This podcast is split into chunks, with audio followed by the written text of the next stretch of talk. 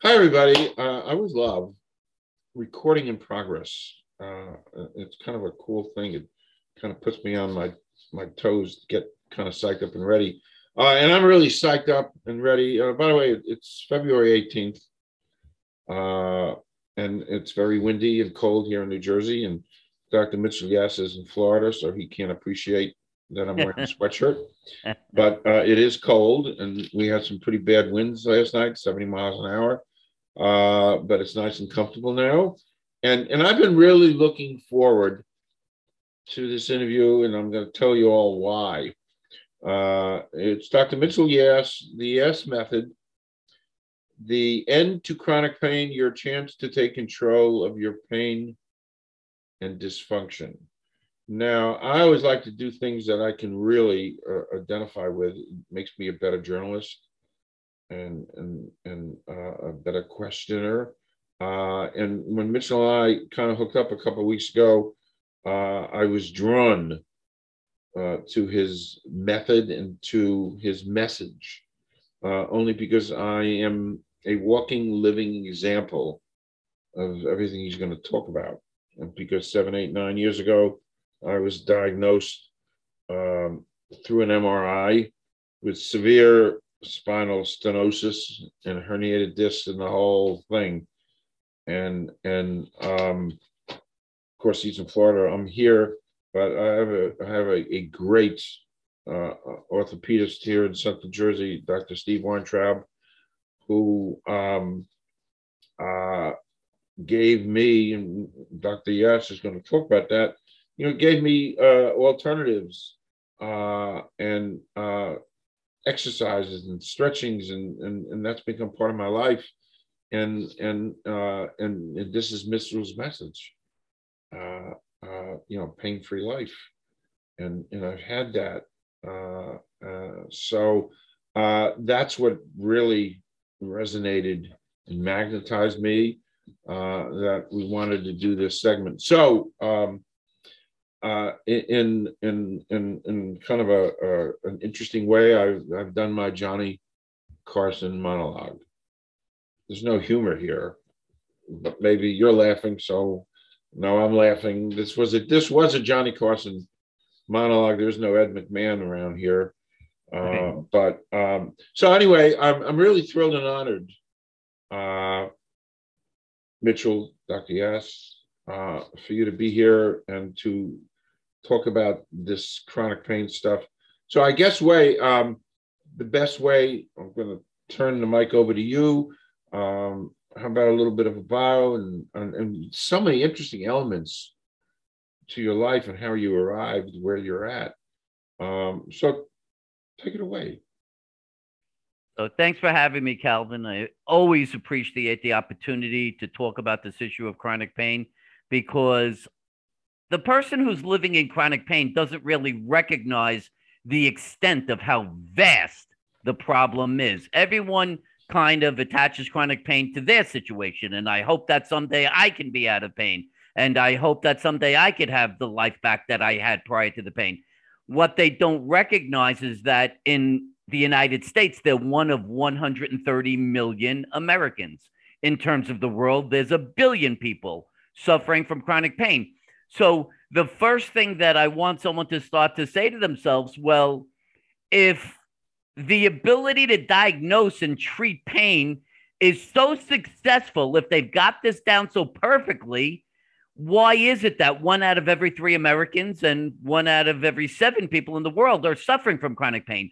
It, it has to get the person to begin to think about the fact that maybe it's not them that maybe the problem isn't that they are giving you all the right stuff and that you're just not responding, that maybe the stuff they're giving you is not right. And that's where this first, for people to get out of pain, there has to be a psychological transformation. If you're willing to accept you're going on your fifth, your sixth, your seventh, your 10th year, and you are willing to accept the idea that you've gotten this great diagnosis, that it's highly accurate, that they've identified the tissue creating your symptom, and that all these treatments typically work for other people, it just didn't work for you, then you get to stay in the cycle forever. You never are willing to look outside of what's happened, to look outside of the diagnosis you've been given, the types of treatment you've been given. And so the first thing that has to resonate with somebody about the situation is maybe it's not me. Maybe it's not my fault. And one of the dangers with pain, this is a really common thing. Everyone acknowledges that there is an emotional, a, a mental, a spiritual attachment to this pain situation. And there will be an attempt to say that your emotional, spiritual, and intellectual connection is to the pain. That is nonsense. That it can possibly true because if that was true, you would have to show me how a pain receptor, there's a connection from the pain receptor in my skin to the emotional aspect of my brain so that when I pinch you, I want to have a nervous breakdown. That doesn't happen. That's not the way it works. If someone stubs their toe, if someone has a paper cut, if someone hurts their back, they don't Im- immediately go into crawling into a fetal position and feeling like they want to kill themselves. What makes them feel that way is the time going on and the ability to resolve the pain. So it is not pain that causes emotional distress. It is the ability, the inability to resolve it that connects the emotion. That is a big thing to understand because there, if, if you start to connect the pain and the emotional distress, it implies that you can't resolve the pain without resolving the emotional distress. That, that I've had people who have been in pain for years, decades. I resolve their pain, emotional distress resolved. They actually have a cathartic moment. They become hysterical in the sudden recognition that they will not have to live like that anymore.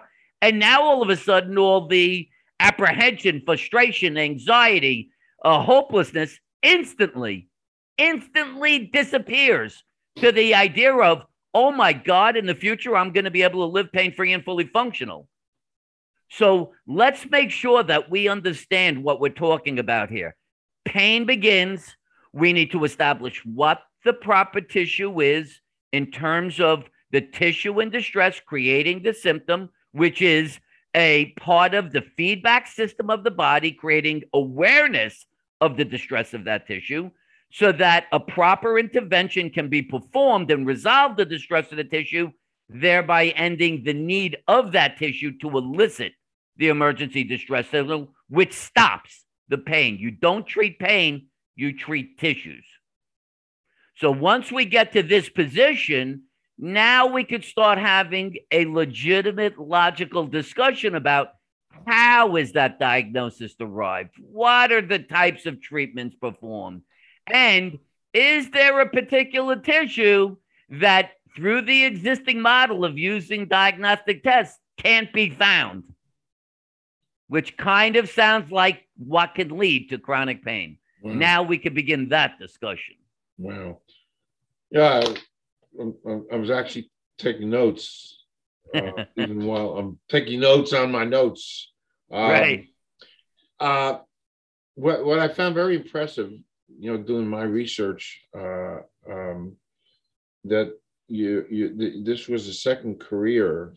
Uh, uh, uh, so the question is, how did you really get started? And I know I read somewhere you you put on forty pounds of muscle uh, and and you were on the older side uh, when you got your doctorate. Yeah. So here's the thing that, and this gets very very hard for the average person to accept, and I understand that, and I need to work through that. So medical practitioners treat based on their education and training. You're a physical therapist, you get educated and trained to be a physical therapist. You're a physician, an orthopedist, you get educated and trained to be an orthopedist, right? That's how that works. Well, my mechanism, my method has nothing to do with any credential or any um, educational background or any type of training. My background actually starts as a child who had severe self esteem issues I was the 99 pound weakling. I had sand kicked in my face, always very nervous about walking to school, became very anxious. And so I was a very unhappy kid. And I decided I needed to change my life by strength training. So I reached the point of being 19 and I'm 106 foot, 160 pounds, very thin. And I say I'm going to change my life. I want to lift weights. So I do what every other person does. And I get Joe Weider magazines and Arnold Schwarzenegger books. And I try to follow the classic premises of, of how weightlifting is done. But in my particular case, my metabolism was very, very fast and it just wasn't taking. And I tried from 19 to 26 to try to do this. And then suddenly something came upon me, a thought. And amazingly, I had remembered that I had taken a high school physics course. And physics talks about force vectors and lever arms of how force is created and fulcrums where you create the force from and kinetic energy and potential energy. And I said, you know what? I think I can start applying physics laws to weightlifting because all weightlifting is is pushing against gravity. The weights are really just ways of applying force against gravity. You're pushing against it. So I decided to use physics laws. And I would be in the gym and I'd say, what's the right position for my hand? Well, if the if if I'm gonna um, push up, if the weight is trying to push down on me, so let's say on a military press, you don't want to have your hands outside here and pushing. I need to have it so that my forearm is perpendicular to the ground, so that my force line is directly opposite. And that's how you create the greatest force. And I just did this for every exercise. And lo and behold, over the next four years, I put 40 pounds of muscle on. I go wow. from 160 pounds to 200 pounds, 26 wow. to 30 years old. During this period of time, I'm in my first career. I was a project manager in construction in Manhattan, and it just became um, it, it, just wasn't satisfying. I didn't get any great passion from it, and I end up doing it because I'm getting paid. And I decide I want to change careers. And for these four years, I fell in love, in love with weightlifting and and everything about the science of it. And so uh, I, I I take a job in a gym, and the first guy I meet is a guy who's got a degree in exercise physiology, and he tells me about these different types of degrees that you could get where you're helping people, but you don't have to go through the full educational background of becoming a physician. There's physical therapy, occupational therapy, exercise physiology. So I find out about physical therapy, and I'm able to get into the school. Now, one of the other gifts I was given as a child was the ability to logically analyze things. I was taught logical thinking as a child. So for the average person, you're going to learn two plus one is three, three plus one is four. My father taught me you must know n plus one, which is the theoretical basis of if you apply a single number to that number, what does that number become? And his whole premise was once you understand the theoretical basis of things, anything that comes in front of you, you can analyze it and understand it by understanding theoretical basis. And I, I'm, I'm learning Ohm's law of electricity at eight years old. I mean, this was wild stuff, and I was in love with it, and I thought it was amazing. So by the time I get to physical therapy school, I'm now 30 years old, and they're discussing things, and they're giving you, you know, the curriculum, and you're following through. But so much of it just didn't make sense. And the big, big change came when I finally was in my last uh, semester and I'm going to do my affiliations. Now I'm going to treat somebody. So it's no longer being in a classroom. Now someone's in front of you. And they're going to tell you they're in pain and you're going to, you know, they'll come with their MRI finding and it might say that there's a meniscal tear at the knee. And so you're going to basically be told, well, treat this meniscal tear through whatever mechanisms you're taught. And the craziest thing came upon me just because I guess I'm a caring person and I'm a, I was an older person. Uh, I was fascinated by the body. I just said, So where's your pain? And the person would say, Well, my pain's around my kneecap. And I would press and make sure, Yep, it's right around the kneecap. And I suddenly came to the realization wait a second, if a meniscus was to cause pain, that meniscus lies between the thigh bone and the lower leg bone. So there's a point on the side of your knee, which is called the joint line, and that's where they would have pain. And if a meniscus was to cause pain, but the person isn't pointing to their joint line, they're pointing to around their kneecap. And you have to know something about the knee. It's actually comprised of two joints the joint between the thigh bone and the lower leg bone, and the joint between the kneecap and the thigh bone. And so what I'm starting to recognize is that their pain is at a different joint than where the meniscus lies. By definition, the meniscus couldn't cause that pain because the pain is not where it should be. So now I'm in, I'm literally just graduating and I'm starting my first job, and all these people are presenting with symptoms that aren't where they should be based on these MRI findings. And I reached this moral quandary. Do I do what I'm educated to do? Or do I start this path of trying to understand the symptoms and what tissue is creating it? And because of my age, my passion, and this way of ha- this this freedom I was given of having no fear to go in and try to analyze, I followed that path. And what I found was in more than 98% of these people's cases, the cause was muscle.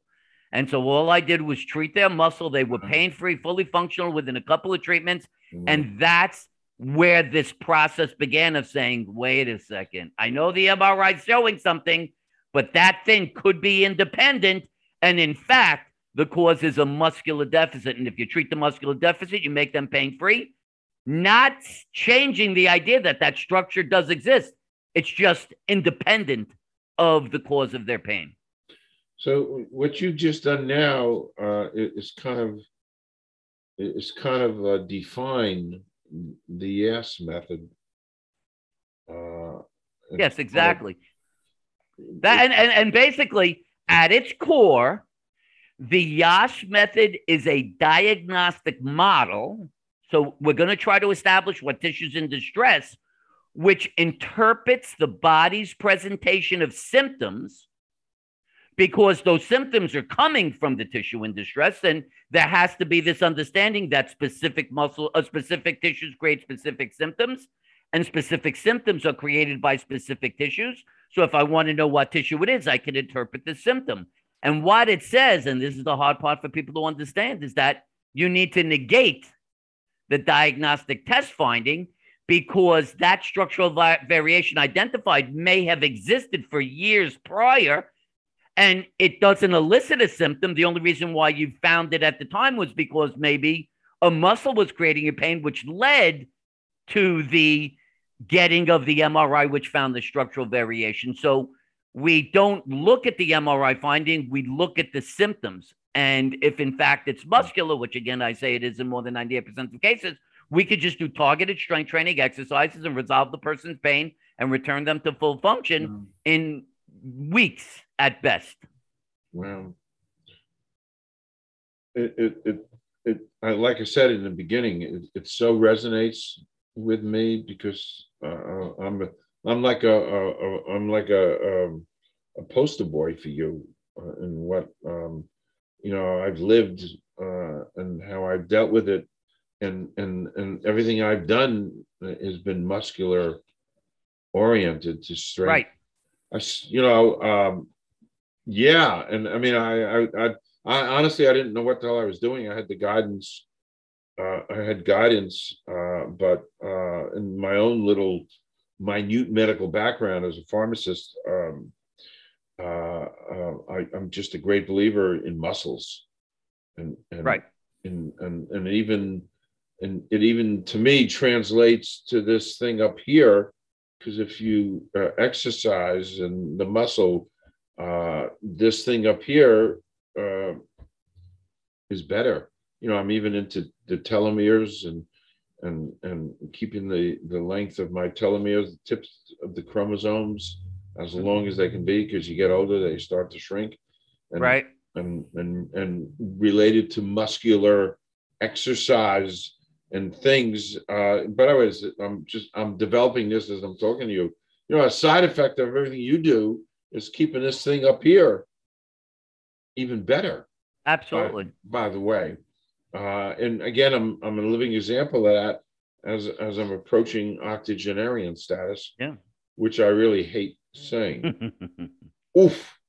Uh, I don't even process that in, in the least bit because I'm pretty functional. But I believe it's all part, especially the muscular, the exercise, all that. It's it's part of this thing up here. So, but anyway, I, I'm I'm kind of rambling on. Um, I'm fascinated by the number uh, 98, 90 uh, of all pain is muscular. I mean, that fascinates me. Um, So here's an interesting thing. So I'm saying it's 98%. Listen to this. This is kind of a cool, kind of close number. It's not all the way there, but it'll show you that I'm not the only one saying this. So when so chronic pain begins in the late 1980s and it's never reduced. The size of people, the number of people suffering has only gone up, the intensity, the time frame. It's all everything's gotten bad since the ninth, uh, middle 1980s. It's never gotten better. So by the mid 2000s, things are really bad. And medical bodies have suddenly see this for what it is. It's this epidemic. So they're going to start analyzing it. So in 2007, the American College of Physicians does a 20 year literature search. They're going to do a position paper on the use of the MRI. And so what they do is they look back at 20 years of case study, thousands and thousands of cases. And what they're looking at are people who have had lower back pain and sought treatment by the medical system. So, what they find through this 20 year literature search is that of the people who sought care for lower back pain, 85% of them they fall into a category called non-specific back pain. 85%, mm. okay? That is the vast majority.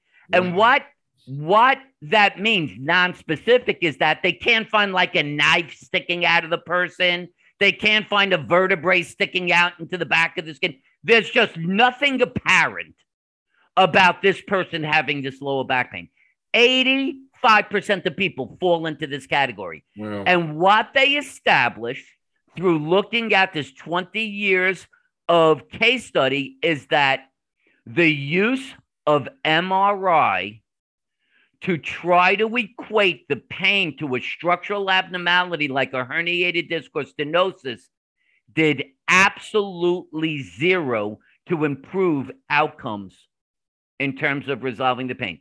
Not a little, it literally was zero. Doing MRIs and I saying, oh, the person has a herniated disc or stenosis or a pinched nerve did zero to improving the outcomes of this group of people. What they determined is that it led to unnecessary treatments, including surgeries, and led to unnecessary increased costs. The determination was that the best approach to identifying the cause of this non-specific pain was to get a thorough history and a physical examination. That, in fact, the thorough history and a physical examination were better at improving outcomes than the use of the MRI. That is the American College of Physicians, the guys who set the guidelines for every doctor in the United States, 2007. What is the mechanism, the diagnostic model for the Yass method? Getting a thorough history and a complete physical evaluation. So that's 85%. That's that's the American College of Physicians who have actually never treated anybody, Wow. never actually done diagnostics. They're just looking. So for them to say 85%, that's pretty high. Wow. Um, related to that, another thing that uh, I- I'm a poster boy for, um, I want to get this right. Ninety percent uh, of the people uh, of people uh, over sixty, of which I'm one, uh, ninety percent of them have herniated discs. Dege- um, De- de- de- degenerative, disc degenerative. disease. Yes, Degenerative. degenerative disc disease. So, so what happens is, so 1994, they did the first studies on lower back pain, and it shows that 70% of the population who have no back pain whatsoever have bulging and herniated discs. 70%. Listen to that number. That's a big number, Big number. right? Everyone is being told when they have pain that the cause of their pain is this herniated disc that is identified at the first time they're having pain. And yet, of the people who don't have pain, 70% have bulging or herniated discs. That has to call into question for the, the average person. Well, then, how could you say herniated disc cause pain if 70% of the population who don't have pain have that? So they've then done further studies And they did one based on looking at structural variation in people who don't have pain. And they looked at people at 40 years old. They, they basically took populations in their 30s, 40s, 50s, 60s, 70s, 80s, and 90s.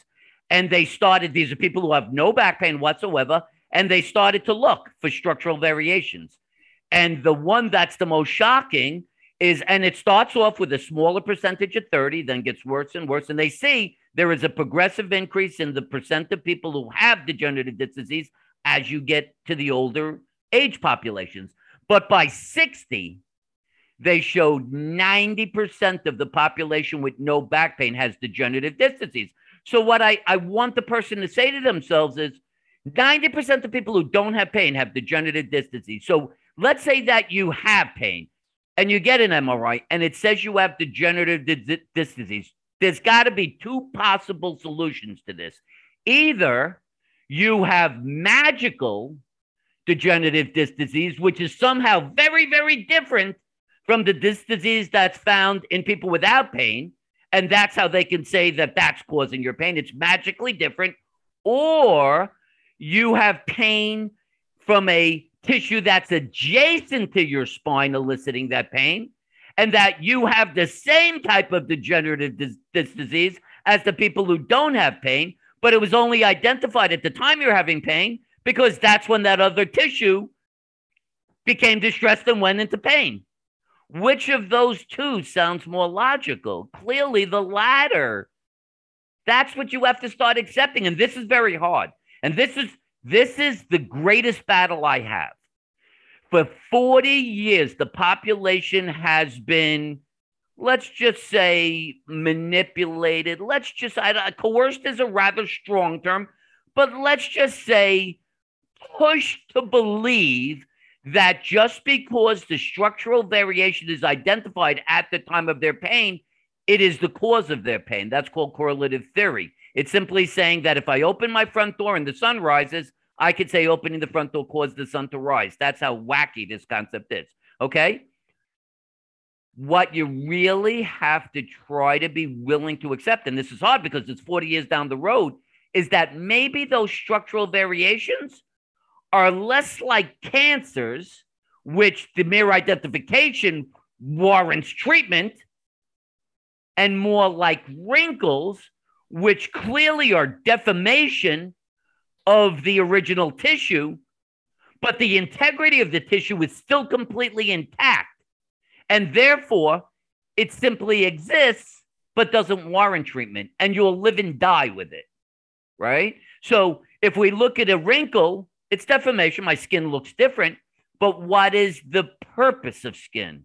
Skin is there to prevent antigens from entering the body. Well, at the wrinkle, is there any greater ability of an antigen to enter the body? No. So there's deformation, but integrity wise, it's exactly the same. I know this is so hard for someone to accept this, but I don't really care if you have a herniated disc stenosis, pinched nerve, uh, arthritis, compression fracture. These are like wrinkles. They are deformations. They have been exist- existing for years, if not decades. And in fact, they never elicit symptom, right? It's only the fact that some other tissue, 98% of the case, it's muscle, has created pain in that area that you then get the MRI and the structural variation was identified at the time of pain. But remember, the same structural variations are being identified in the same percentages of people with or without pain. So what that says is that that structural variation must be independent of pain because it can be found whether you have pain or don't have pain. And that that's the big jump. That's the hardest step for people to finally to get out of that over that hurdle. Yeah, you're gonna have to get over that hurdle to be willing to then say, okay, then maybe my problem is muscular. Isn't this a, a deep cultural thing to get over? Let me make this very clear. I want to make this extremely clear. I will say that chronic pain is a cultural disease. So it I, is not a medical disease. So I, I came up with the right analysis. No doubt about it. it and, and, and, and, and, and people, if anyone's going to listen to this, they're going to really hear something they've never heard before, right? No one's, no one's saying what I'm saying. I just want the person to maybe sit in a quiet room, really dig into what I'm saying, and see if you could begin to see if it at least makes sense, if it's logical. Is it empirical? Am I describing what's real? Not a theoretical press premise, which I'm trying to apply into the real world. Everything I'm saying, these are all facts. I didn't make up any of these studies. Other people have made up of these studies. That position paper from the American College of Physicians, I had nothing to do with that, right? So if you're willing to see that maybe this makes sense, this is your chance. This is your chance to jump out of the typical cycle of simply finding structural variations and treating them versus saying, well, maybe it is muscle. And we'll go on because we're going to start to give people actual physical presentations, which will help them understand that, in fact, it is muscle. But this is the first step is to get beyond the medical, the, the mental inhibition that keeps people thinking it's structural because the structure was found at the time of the pain. It's just not true. It's not a logical basis. Wow. Wow. I'm, I'm, I'm proud of myself. I came up with that cultural thing. So um, I, I want to just go off topic for a minute. Sure. Take a deep breath. Go off topic. Maybe put a smile on your face. Uh, so uh, Mitchell, uh, I always love to ask this question uh, because it's this is more than pain. Uh, it's about you the person. Um, uh, so here's the scenario: excluding family or friends, excluding family or friends, uh, somebody living or dead you'd like to spend a day with. Oh, I can answer that easily. It's not even a question. The only person on the planet, any any person I've ever have any sense that I'd want to really get into his brain, that I admire, that he is a self made individual, it's George Washington. It's never close. It's always the same for me. So interesting because George Washington's right up there with me. Truly, because um, for a lot of reasons. Uh, I, I remember he wrote a letter when he was president, and it's in South Carolina in front of an edifice. And it kind of blew me away that he was so in tune to um, to to people uh, and and and the and and even the whole founding fathers how they had the wisdom to put together a system that's endured ain't perfect yeah. it ain't perfect but uh, structurally it was pretty good uh, but a great answer a great answer uh, I'll, t- I'll, tell you the I'll tell you the part about him that really is the thing that I look to as someone to keep me going when things get dark. George Washington's life was a failure up to six weeks prior to the Revolutionary War ending. George Washington was in the French um, Indian Wars, which came prior. He wanted to be a British soldier.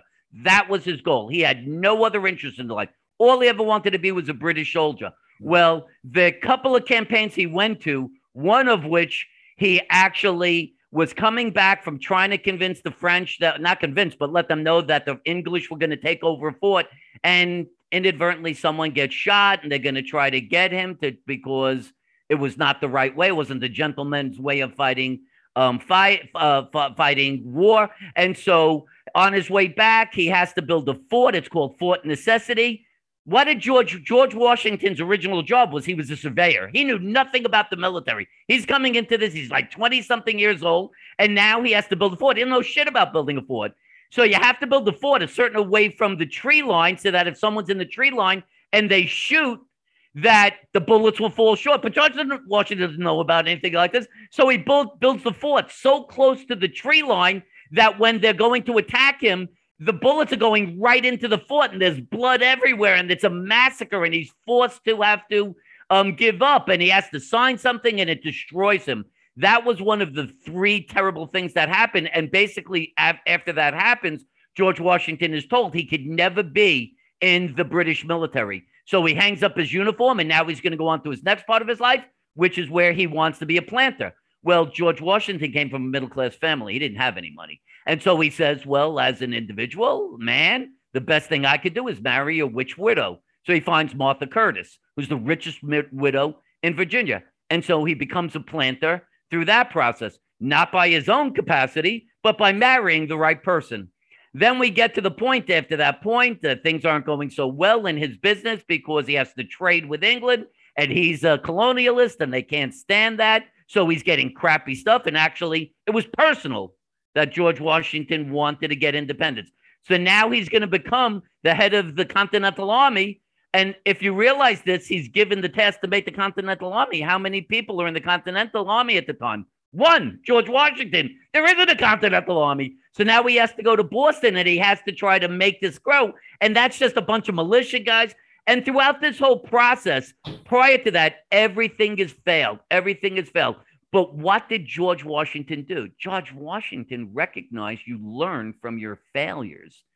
They're not failures, they're actually stepping stones to success. And he actually begins to use Indian warfare techniques in how the um, Continental Army fights war and everything. And it actually eventually, towards the very end, he wins and and then he becomes president and everything going forward is this incredible thing.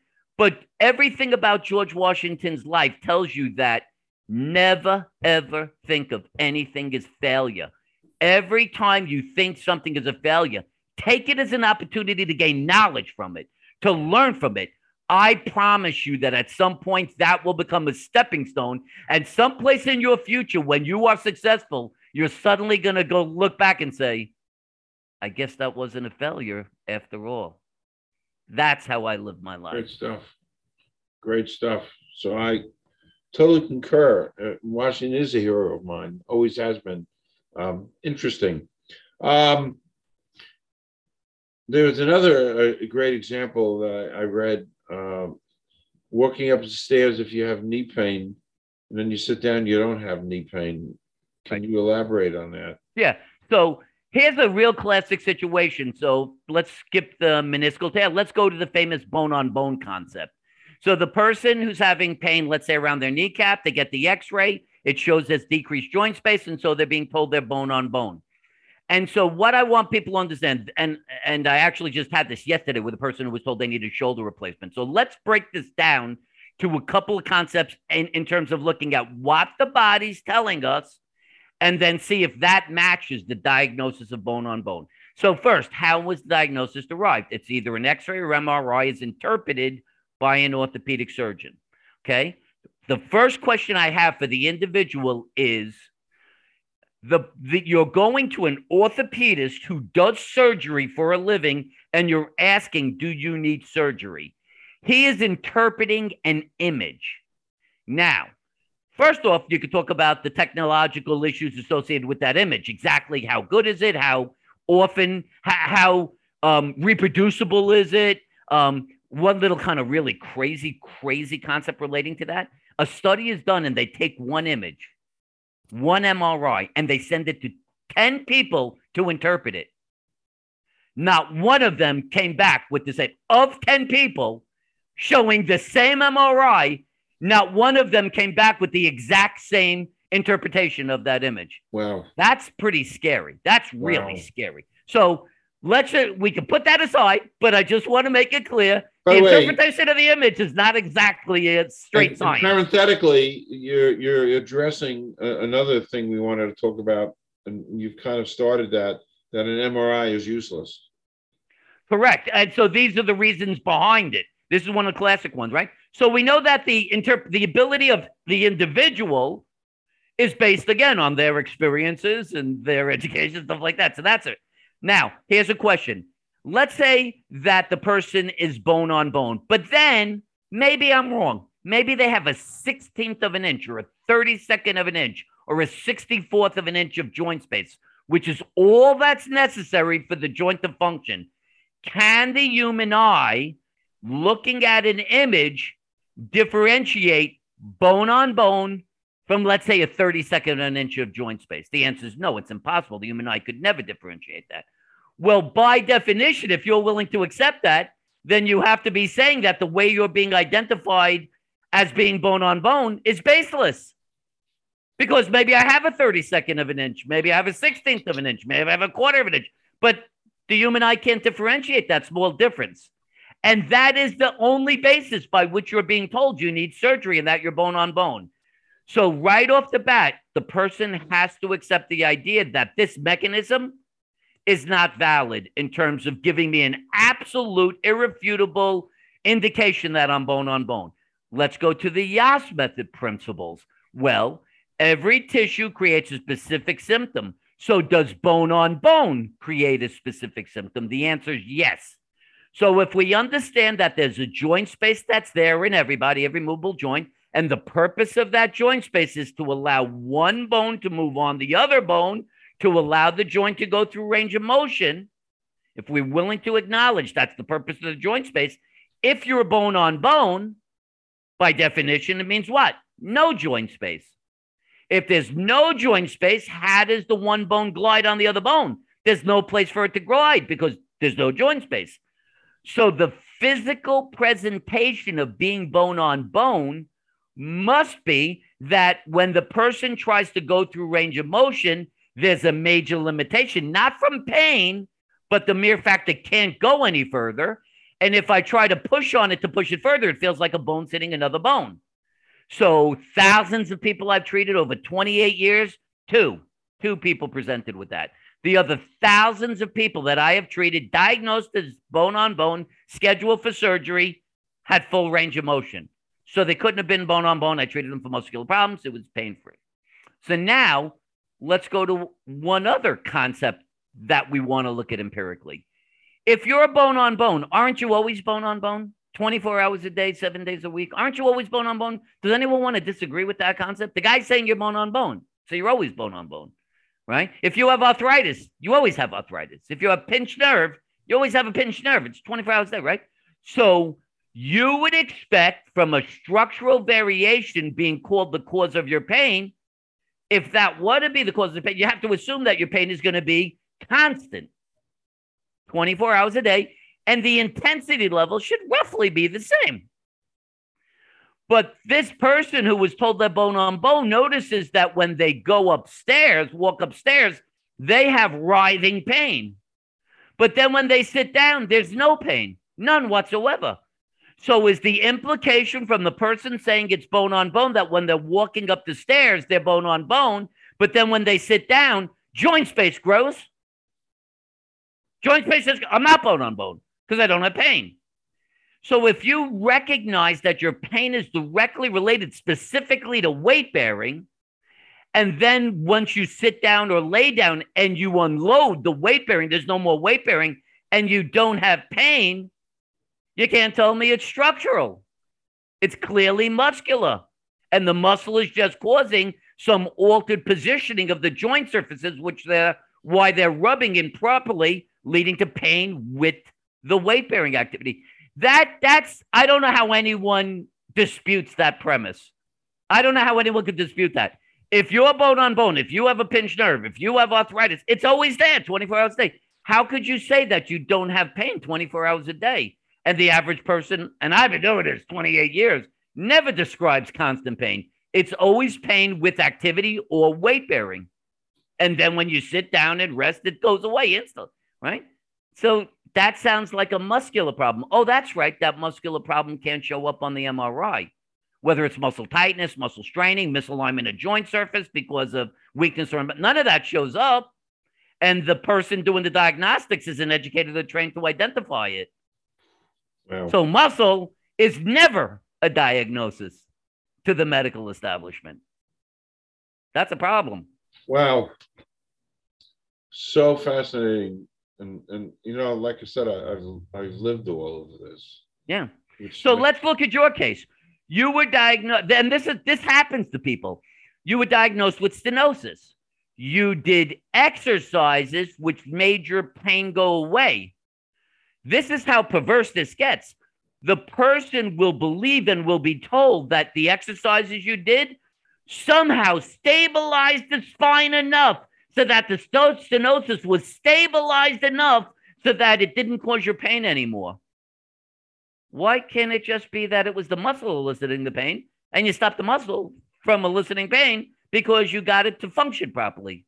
Why does it always have to go back to the structural variation? Why? because you've been culturally predisposed to believe that for 40 years. And and, and do they does that does that leave the door open for further intervention on their part? It's a. So what if it's muscular? door- It's keeping the door open up here that, uh, uh, if not, then, uh, something else.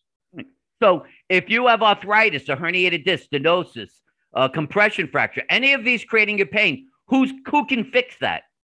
Only the medical establishment, right? What if you have a muscular cause? Who can fix that? Only one person, you. Only you can make yourself stronger. So this is about empowerment. This is about understanding which direction do we go? Do we go and just leave ourselves open to these people who hopefully now I've been talking enough and you've heard enough where you're starting to say, you know, the basis by which they're making these diagnoses seems a bit suspect, but I'm still going to just leave myself in their hands and whatever they tell me to do, including surgery, I'm going to do, I'm going to have it. Or is it, oh my God, this could be muscular. And if it's muscle, only I could strengthen myself. So why don't I now empower myself to take control of this and resolve my own pain? You, you that's that's where this comes. This is this is a, a door that's going to open in one of two directions. And the question is, which way do you open the door? Towards the medical establishment or towards yourself? It, this is big. This is huge. Well, it is huge. As a matter of fact, I'll throw a number out because I, I read, um, it, it's, um, it's seven hundred billion dollars a year, the chronic pain thing, as opposed to four hundred billion cardiology. Yeah, it, it, it, it's it's it's incredible. So I don't think people understand the magnitude of this chronic pain issue because again, you know you, maybe you know a co-worker, maybe you have a family member. You don't understand there's a systemic problem with this. And in terms of the United States, it's $700 billion a year that's going towards the cost of treating chronic pain, where cardiovascular disease, which is what everybody panics about and freaks out about and everyone wants to talk about, that costs 400 billion a year. Wow, Chronic pain is blown by that very Wow. quickly. wow. Interesting, interesting, interesting. Um, kind of winding down a little bit here. Uh, you've written some books. Can you talk about the books you've written? You also were on PBS. Yes. Please So talk about that. part part of part of my pathway, which I believe I've been taken along, I did. If I want people to understand that I don't want anyone saying, "Wow, this guy is one cocky guy, man. He just figured that he's going to say this stuff, and he just thinks he's all this." And it has nothing to. It was never like that. When I graduated physical therapy school, my goal was to have one to two offices, have a wife and kid, and I was going to be the happiest guy in the world. But being who I am from my childhood, from my personal experiences, from my way of analyzing things, I sensed that something was wrong in how it was being done. And I couldn't, I'm a moral, very moral and ethical guy. And I just couldn't just follow through and do what everybody was doing if I saw that it didn't make sense, it was going to work. So I just kept going and going and learning and learning. And it led to me writing books. And and then that led to a PBS special. So I, uh, the three books I've written are Overpower Pain, The Pain Cure RX, and The Yass Method for Pain Free Movement. The last two books are published by Hay House Publishing.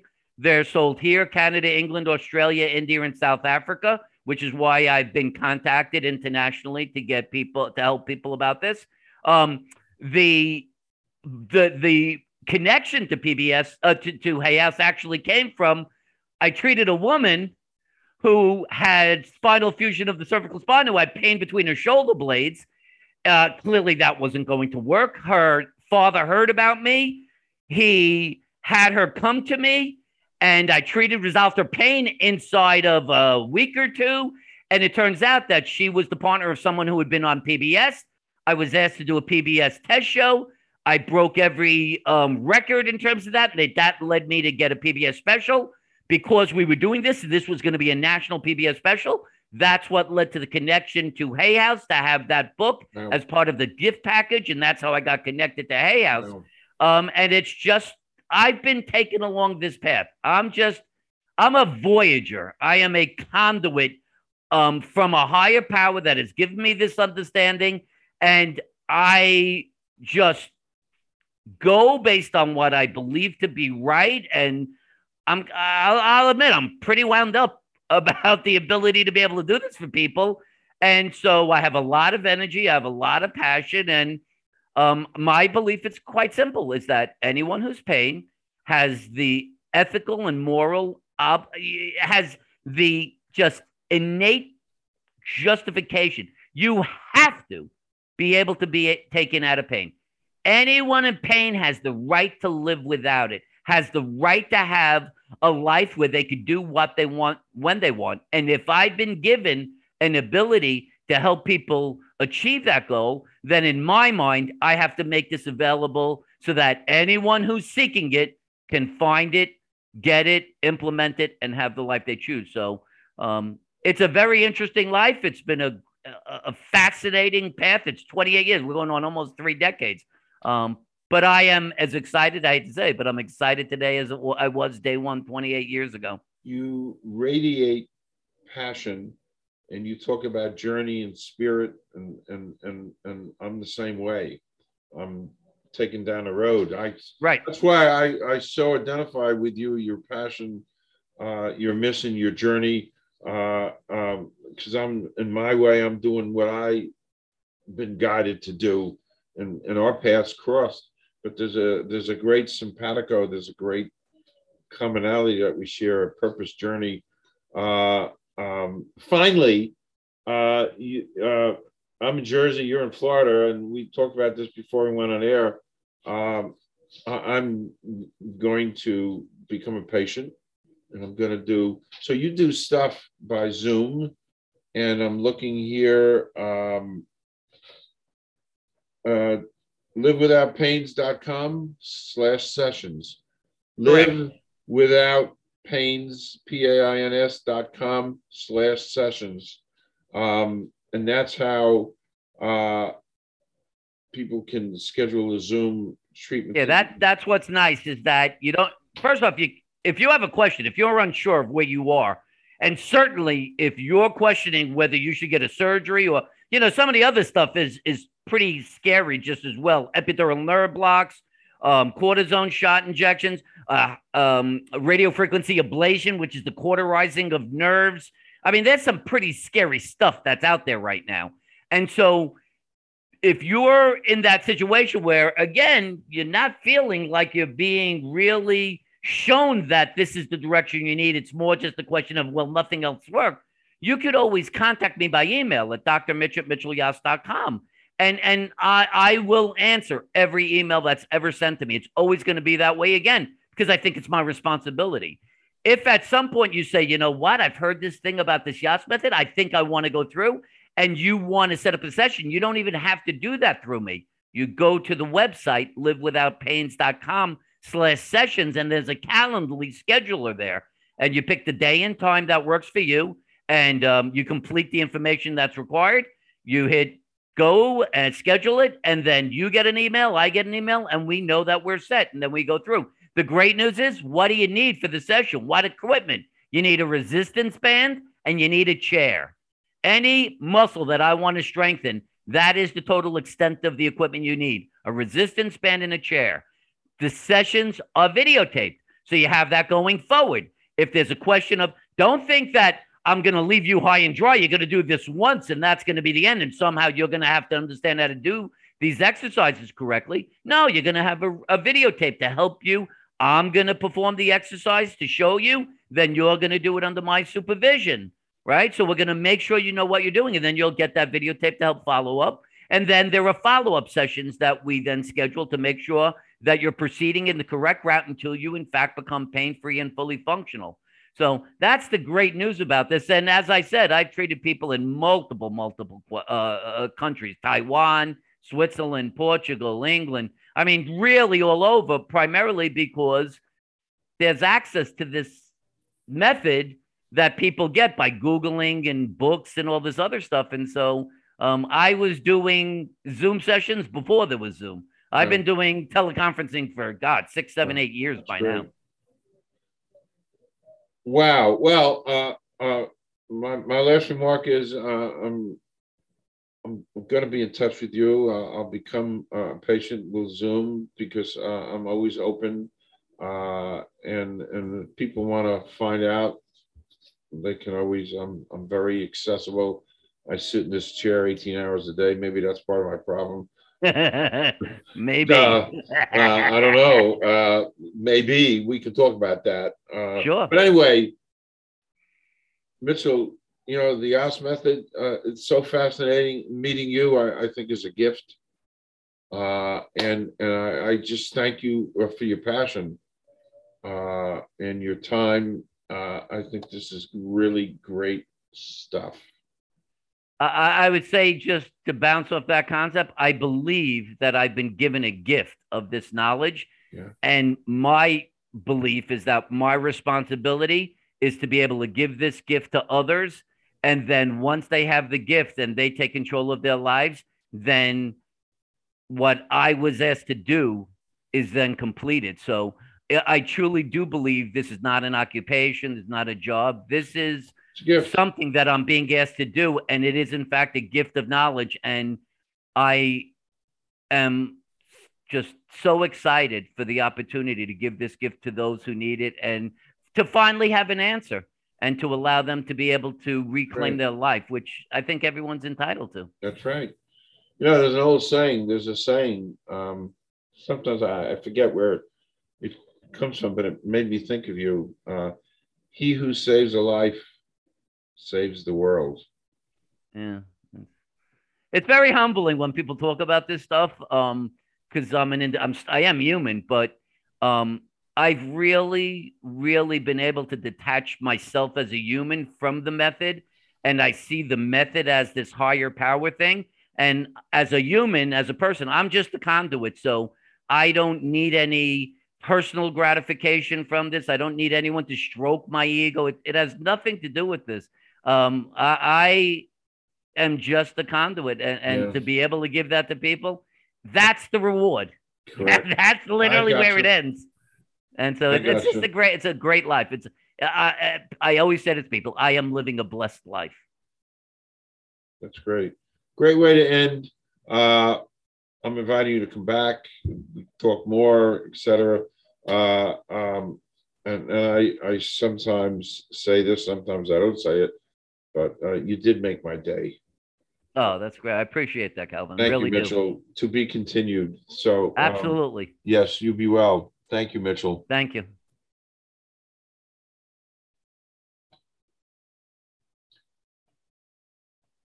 I think we. Uh, oh, I have to.